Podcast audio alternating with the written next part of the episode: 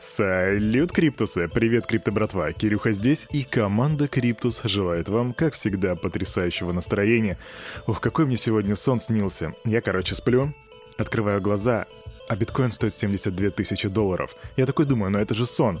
Засыпаю опять, просыпаюсь, биткоин стоит 90 тысяч долларов. А потом вообще в принципе проснулся и не знаю, сколько он сейчас стоит, я рынок еще не смотрел, потому что распаковываем его вместе, вы и я.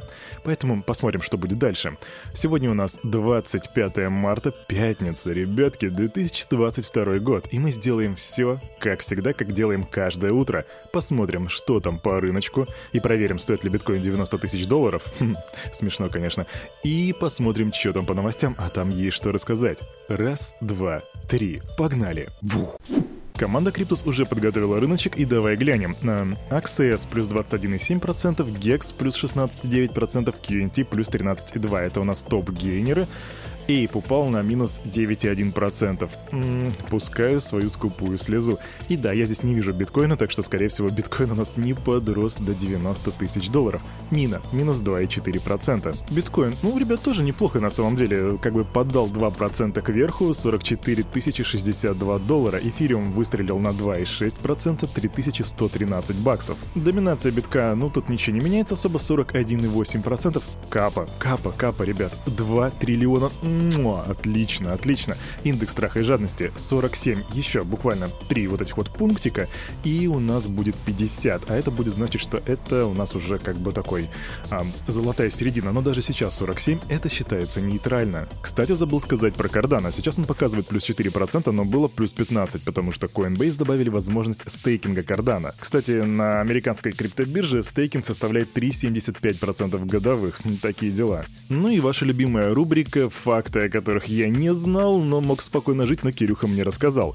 Популярность вокруг биткоина угасает, об этом говорят Google Тренды. Сейчас Google Trends показывает снижение интереса к биткоину до значений декабря 2020 года. Это что получается, у нас биткоин снова уходит в подполье? Ну, конечно, всех интересуют nft и всякие другие штуки, хотя есть ребята, которых интересует биткоин, и об этом мы поговорим дальше. Погнали к новостям. Дружественные страны, например, Китай или Турция, могут перейти в расчеты с Россией за поставляемые им энергоресурсы в национальных валютах, так отметил председатель Комитета Государственной Думы по энергетике Павел Завальный. Другим возможным вариантом он назвал переход на расчеты в криптовалюте. Мы давно предлагаем Китаю перейти на расчеты в национальных валютах за рубли и юани. С Турцией это будут лиры и рубли. Набор валют может быть разным, это нормальная практика. Будут биткоины, будем биткоинами торговать. Так заявил депутат в ходе пресс-конференции. Если убрать отсюда политику, вот эти вот все дружественные, недружественные страны и прочие вот это вот ненужное, по мнению парня у микрофона, ерунду, то получится, что сейчас происходит такой большой boost вперед для экономики, в частности России, а именно экономики, связанной с криптовалютой. И я не знаю, как на это смотрят другие люди, но для меня тут видится просто большой такой зеленый фонарь впереди. Посмотрим, что будет дальше. Но еще больше поддержки в плане криптовалют в России. Министерство экономического развития концептуально поддержало законопроект Минфина о цифровой валюте и предложило его доработать. Ведомстве пояснили, что в уточнении нуждаются понятия майнинга, порядок оплаты цифровой валютой, а также отдельные требования к лицам, являющимся операторами обмена цифровых валют и операторами цифровых торговых платформ. Но, проще говоря, они говорят про обменники. А я напомню, что законопроект о регулировании криптовалют был внесен Минфином в правительство 18 февраля, и тогда же начались общественные обсуждения. И главным таким оппозиционером или противником Минфина тут выступает Центральный банк, потому что говорит, что типа, ну, нет, нам не нравятся цифровые валюты, и вообще мы как бы не, не знаем, мы не хотим, не хотим, фу, у нас лапки. Ребятки, я слежу за ситуацией на мировой арене в плане криптовалют и для вас подогнал апдейты. Я вам недавно говорил, что Малайзия и Гондурас вроде как собираются признать биткоин законным платежным средством, и вот сейчас подъехали апдейты. ЦБ Гондураса опровергли слухи о принятии биткоина. Это первое. А второе, Малайзия не будет признавать криптовалюты законным платежным средством. С таким заявлением выступил заместитель министра финансов, ох, вот сейчас произнести бы имя правильно, Мохт Шахар Абдулла. По его словам, криптовалюты плохи как платежный инструмент из-за колебания цен и киберугроз. Покажите, пожалуйста, уважаемому Шахару Абдуле наш э, курс рубля, он офигеет. Ну а теперь моя одна из самых нелюбимых рубрик, но а почему бы о ней не поговорить? Конкретно технический анализ. И тут технический анализ подъехал от одного эксперта по поводу эфириума. Послушаем. Для продолжения роста цены эфириум должна преодолеть уровень сопротивления в 3080 баксов. Так предупредил аналитик NewsBTC Аюшин Джинал. По его словам, в таком случае альткоин может подняться до 3120 баксов, после чего следующей краткосрочной целью станет отметка в 3250. Но если криптовалюта не сможет подняться выше выше 3080 в ближайшее время, появятся риски нисходящей коррекции, так отмечает эксперт. Он назвал ближайшей поддержкой зону в 3000 баксов, которую, кстати, эфириум преодолел, и следующая отметка, на которой может замедлиться снижение, составляет 2980. Эх, крипто братва, не знаю, почему-то для меня эти слова выглядят примерно в сухом остатке вот так вот. Если идет вверх, значит идет вверх.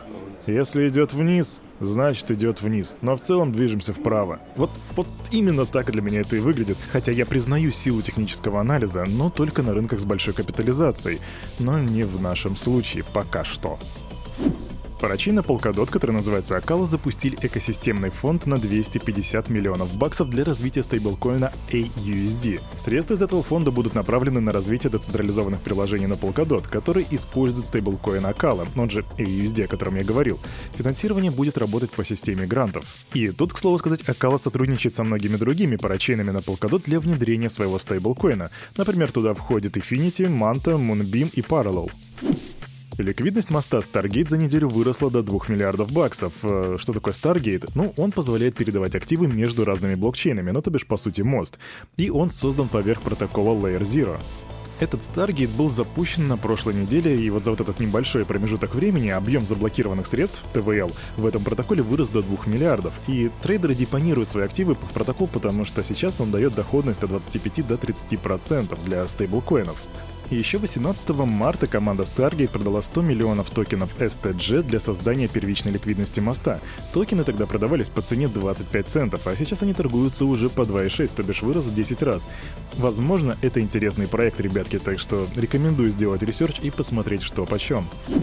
Южнокорейская фирма Krafton, которая специализируется на разработке и развитии видеоигр, подписала деловое соглашение с Solana Labs, командой, которая занимается развитием блокчейна Solana. Теперь они вдвоем совместно будут работать над созданием и развитием игр на блокчейне с использованием невзаимозаменяемых токенов. Мы воодушевлены стремлением Krafton построить будущее игр на Solana. Так прокомментировали руководители отдела развития игрового бизнеса в Solana Labs. И если вы, крипто братва, не знаете, кто такие Крафтон, то это те самые ребята, которые сделали PUBG. И сейчас будет едкий комментарий, за который, наверное, я славлю много хейта. Кривая забагованная неоптимизированная игра нашла кривой забагованный блокчейн. Можешь начинать хейтить в комментариях, я это заслужил. Ну и вишенкой на торте у нас будет Short новость. Ее Величество Мадонна приобрела свою первую NFT-шку из коллекции Bored Ape Yacht Club. Так что welcome to the club, buddy. Ну, вернее, не Барри, а мадам. А на этом на это утро у парня за микрофоном все. С вами, как всегда, был кто? Кирюха, конечно, и команда Криптус желает вам потрясающего настроения. И, конечно же, помните, что все, что здесь было сказано, это не финансовый совет и не финансовая рекомендация. Сделайте собственный research, развивайте финансовую грамотность и прокачивайте критическое мышление. Увидимся на следующей неделе. Обнимаю. До свидули.